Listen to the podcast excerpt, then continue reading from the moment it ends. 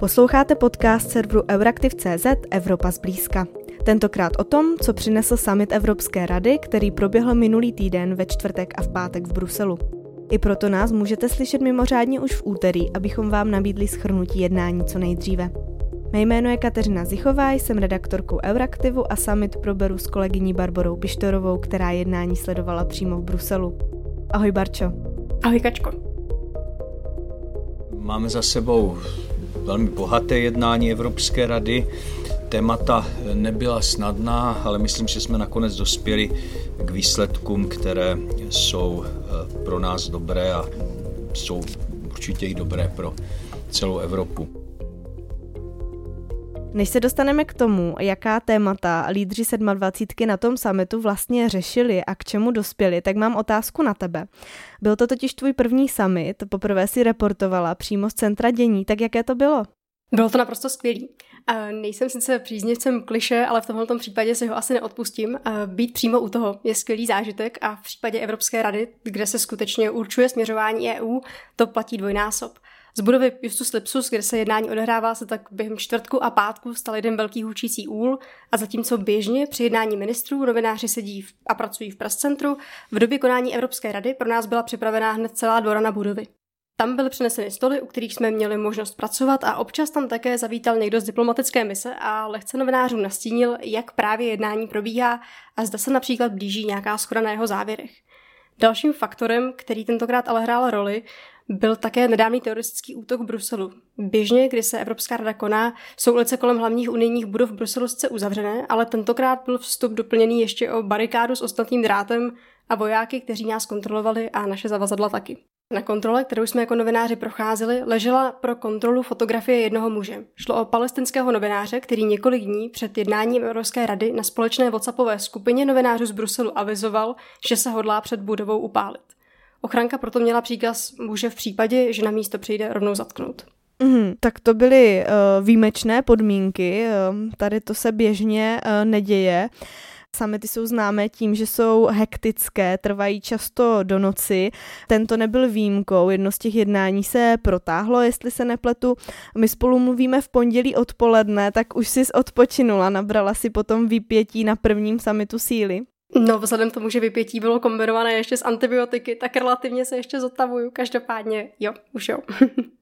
Tak super, pojďme tedy na to, k tomu tématu tohoto dílu. Uh, lídři na vrcholném jednání, jak už si trošku naťukla, řešili konflikt mezi Izraelem a Hamásem a také postoj Evropské unie k podpoře pásma Gazy a civilistů v něm. Uh, my jsme na začátku po zahájení toho konfliktu ze strany Hamásu sledovali zmatečnou komunikaci ze strany Evropské unie.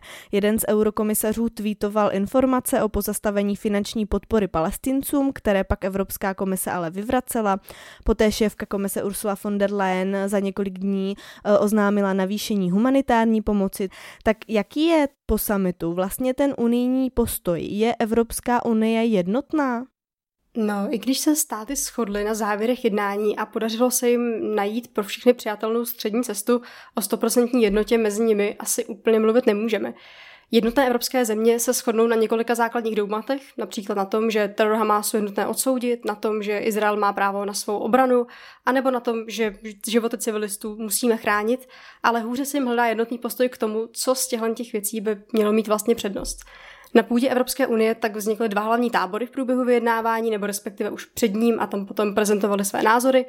První byl ten pro izraelský, mezi jehož lídry stálo i Česko, ale třeba také Rakousko nebo Německo.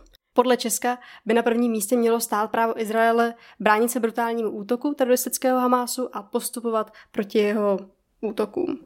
Opačná, méně pro izraelská strana spektra naopak zdůrazňuje nutnost brát ohled na situaci civilistů v páse Gazy a jejich současné životní podmínky. Na téhle straně barikády stály zejména Irové a Portugalci, ale také Španělé. Ti právě Radě EU předsedají byli to ale právě oni, kdo přišli k jednacímu stolu Evropské rady se silnějšími požadavky na humanitární přestávky v pásmu Gazy, ale také například z požadavky o konání mírového samitu. O nejednotném postoji zemí Evropské unie ale také mimo jedné vypovídá například hlasování v OSN, které proběhlo v pátek a konkrétně šlo o výzvu k příměří na Blízkém východě. I tam můžeme například vidět, že se evropské země ve svých pohledech na izraelsko-palestinský konflikt poměrně dost rozcházejí. Zatímco například Česko a Rakousko hlasovali jednoznačně proti klidu zbraní a potvrdili tak právo Izraele se bránit, Francie nebo Španělsko hlasovali pro. A země jako Německo nebo Itálie se úplně zdržely. Mm-hmm.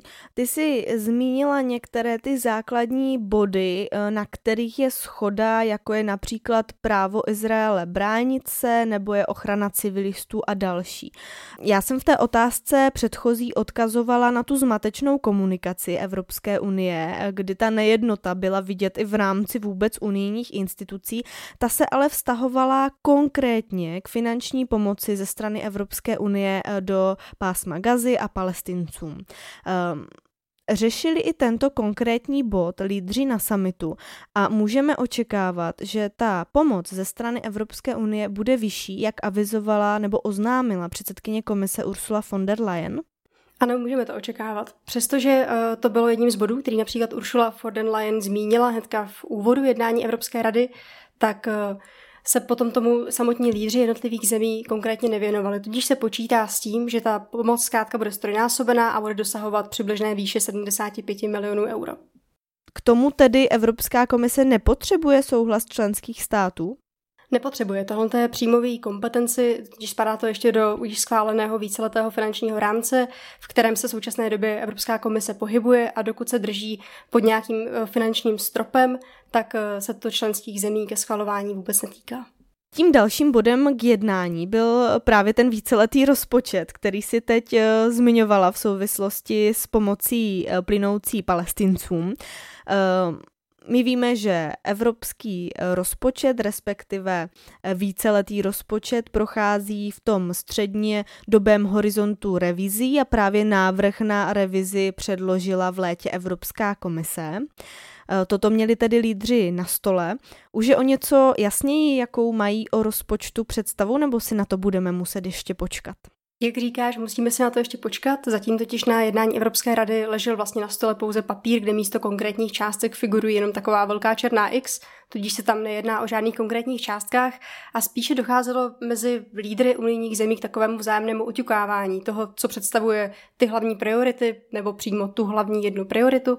Hlavní debata se v tomto případě týkala především dlouhodobé finanční podpory Ukrajiny, takzvaného Marshallova plánu pro Ukrajinu, kdy by tam Unie měla investovat relativně velké částky a podpořit oživení a modernizaci téhle země. Současný návrh Evropské komise na revizi víceletého finančního rámce mluví celkem až o 50 miliardách eur, které by EU měla Ukrajině vyplácet mezi roky 2024 až 2027.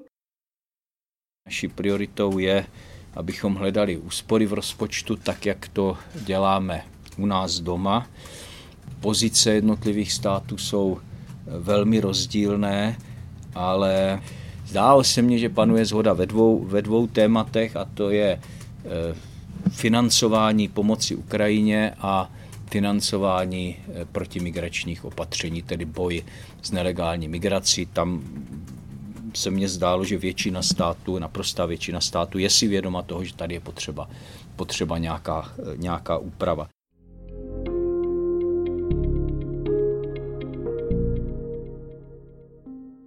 Ale proti tomuto balíčku pomoci pro Ukrajinu se na jednání postavili například premiéři Maďarska i Slovenska, což se v závorce trošku očekávalo.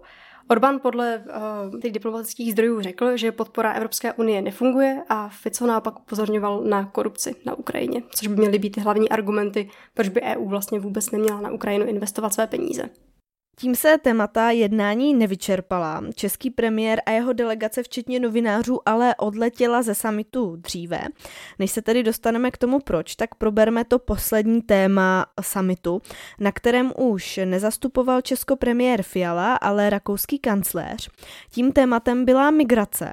Eh, na migrační politice, jak víme, už Evropská unie hledá schodu dlouhé uh, roky a právě v těchto měsících čelí dalším migračním tlakům. Tak k čemu lídři dospěli? Nabízí se nějaká řešení? Bohužel budu relativně stručná, protože migrace do, přiš, přišla na pořad jednání jako jedno z těch posledních témat a v okamžiku, kdy na něj přišla, tak už pomalu se odcházela, protože řada novinářů, eh, kteří seděli vedle mě, to komentovali dokonce slovy, že si ani neuvědomili, že se o tom vlastně už jedná a to jednání už skončilo, takže to trvalo opravdu, jestli 30 minut, tak dlouhou dobu. Tímhle tím se to téma ale víceméně očkrtlo, protože samotné závěry zmiňují hlavně takzvanou strategickou diskuzi nad tímto tématem, což je takový relativně vágní pojem a odsuzují nedávné teroristické útoky. A to je víceméně vše. Takže jsme se žádného konkrétního závěru nedočkali a na nějaký další posun tím pádem ještě budeme asi muset počkat. Je eh, také zhoda na tom, že musí být mnohem efektivnější a rychlejší deportace nelegálních migrantů, kteří nemají nárok na azyl a volně se pohybují po Evropě. Já si myslím, že to, že o tom mluví více zemí, že o tom veřejně hovořil i německý kancler, že to je obrovský posun, protože já o této záležitosti mluvím dlouho a zlepšení té politiky vyhošťování těch, kteří prostě nemají nárok na azyl v Evropské unii, je v našem zájmu. Myslím, že se tento názor teď stává eh, většinovým. Důležité je, abychom nezůstali u deklarací, abychom dělali ty konkrétní kroky a hlavně, abychom měli výsledky, to znamená, aby se snížil počet nelegálních migrantů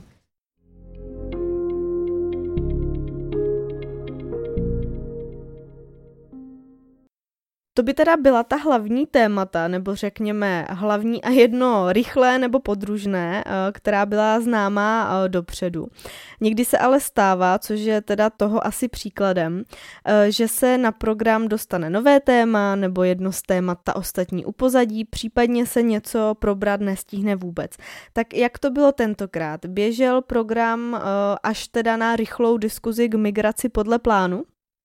Mm, ano, víceméně běžel, až tedy na ten drobný rozdíl, že zatímco běžně bývá u jednání tohohle toho formátu zvykem, že první jdou na pořad vlastně ta témata, na kterých se nachází většinová schoda, tak eh, tentokrát prvním tématem právě byl izraelsko-palestinský konflikt, což byl téma, o kterém se víceméně mluvilo jako o takovém konsenzuálním, což všichni tak nějak očekávali, dokud to samotné jednání nezačalo a nepřišli ke stolu Španělé a uh, nepředložili nějaké ty do té doby neočekávané podmínky.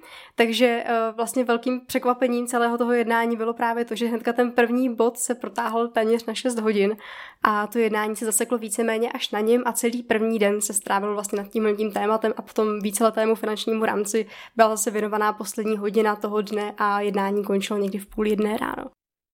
Mm-hmm.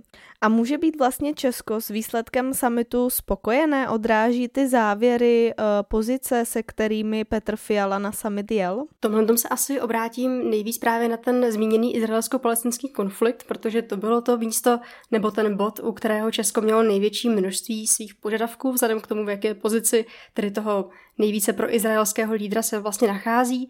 Um, výsledné závěry tak obsahují celou řadu jeho požadavků, například právě to zmíněné právo Izraela na sebeobranu, označení Hamásu za teroristickou organizaci, nebo taky odsouzení využívání civilistů jako lidských štítů, kterého se Hamás dopouští.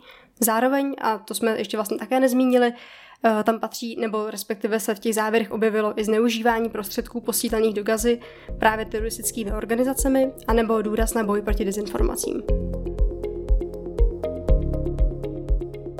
Moje pozice a můj požadavek byl, aby Evropská rada jednoznačně poukázala na to, kdo je agresor, potvrdila, že stojí za Izraelem a potvrdila taky právo Izraele na sebeobranu. Tady musím říct, že pozice jednotlivých států v radě blízkovýchodnímu konfliktu samozřejmě nejsou stejné, proto ta debata trvala řadu hodin, myslím více než pět ale nakonec ty závěry obsahují všechny požadavky, o které nám šlo. Ty si kromě reportování o tom, co se na samitu děje a k čemu lídři dospěli, psala také o jedné dílčí věci. A sice o tom, že do unijních kuloárů se vrátil v roli staronového premiéra Slovenska Robert Fico. Ten se do křesla předsedy vlády dostal po slovenských předčasných volbách, které se konaly letos v září a během kampaně se ostře vymezoval proti unijní pomoci Ukrajině. Už si i zmiňovala, že um, po boku Viktora Orbána se Eh, postavil proti pokračování té pomoci, eh, tedy v tomto případě finanční Ukrajině v rámci revize víceletého finančního rámce. Fico po volbách pak spochybnil i případný budoucí souhlas Slovenska s protiruskými sankcemi a právě i tyto postoje známe od zmiňovaného Maďarska.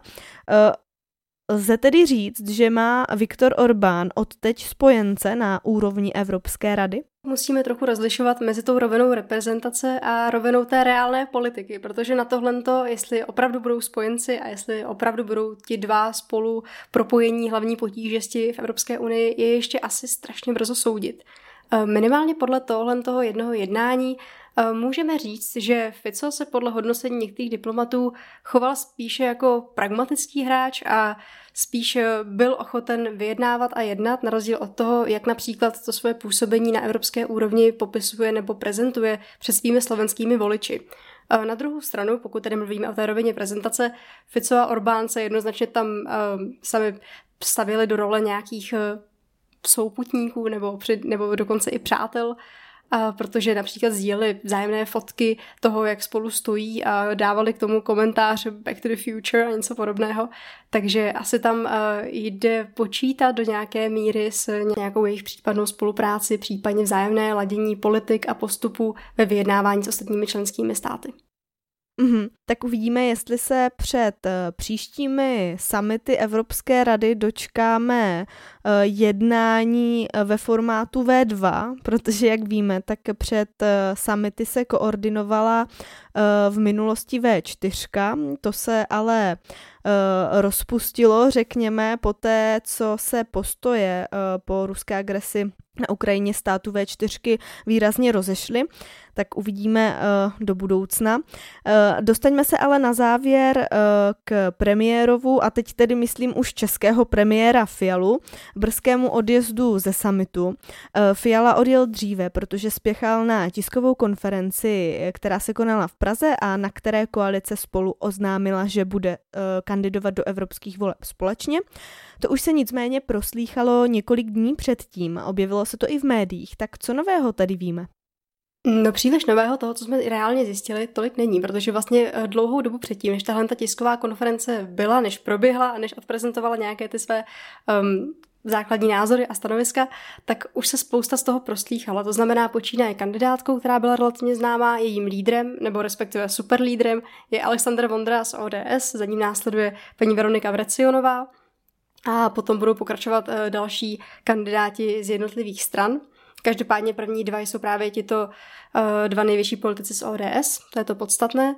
No a pokud jde o samotný program, uh, tam se spíš ukazuje taková lehká rozpačitost toho, co vlastně ta koalice spolu zastává, protože přestože má jako první nebo tu hlavní tezi, že jejím cílem je postavit se proti rozdělování společnosti a populistickým stranám, tak druhým dechem dodává, že jejím hlavním cílem nebo hnacím motorem není jenom takzvaná kampaň antibabiš, to znamená postoj proti Andreji Babišovi a jeho populistické politice. Tudíž to není nic úplně konkrétního. A i když se potom podíváme na to, jaké konkrétní názory zastávají jednotliví členové těchto těch stran, kteří se v koalici setkávají, to znamená členové TOP 09, KDU, ČSL a ODS, tak eh, je to velmi rozporuplné a nemluvě o tom, že patří i do odlišných frakcí na evropské úrovni a v Evropském parlamentu, tak eh, i ty samotné frakce mají vlastně relativně protichůdné názory. Takže eh, toho nového není příliš a spíš to vyvolává řadu otázek. Tak se na ty další otázky podíváme třeba v následujících epizodách Evropy zblízka. Hostkou té dnešní epizody byla redaktorka Euraktivu Barbara Pištorová. Barčo, díky a měj se hezky. Děkuji moc za pozvání. Z redakce se s vámi loučí Kateřina Zichová. Děkujeme, že nás posloucháte. Můžete nás samozřejmě také číst. Na webu nyní najdete spoustu obsahu právě k na závěr zmiňovaným eurovolbám. Přípravy na ně v Česku pečlivě sledujeme. Naposledy jsme přinesli třeba několik rozhovorů s europoslanci nebo kandidáty na ně a byli jsme i u zmiňované páteční tiskové konference Koalice spolu. Obsah najdete ve speciální sekci eurovolby na webu.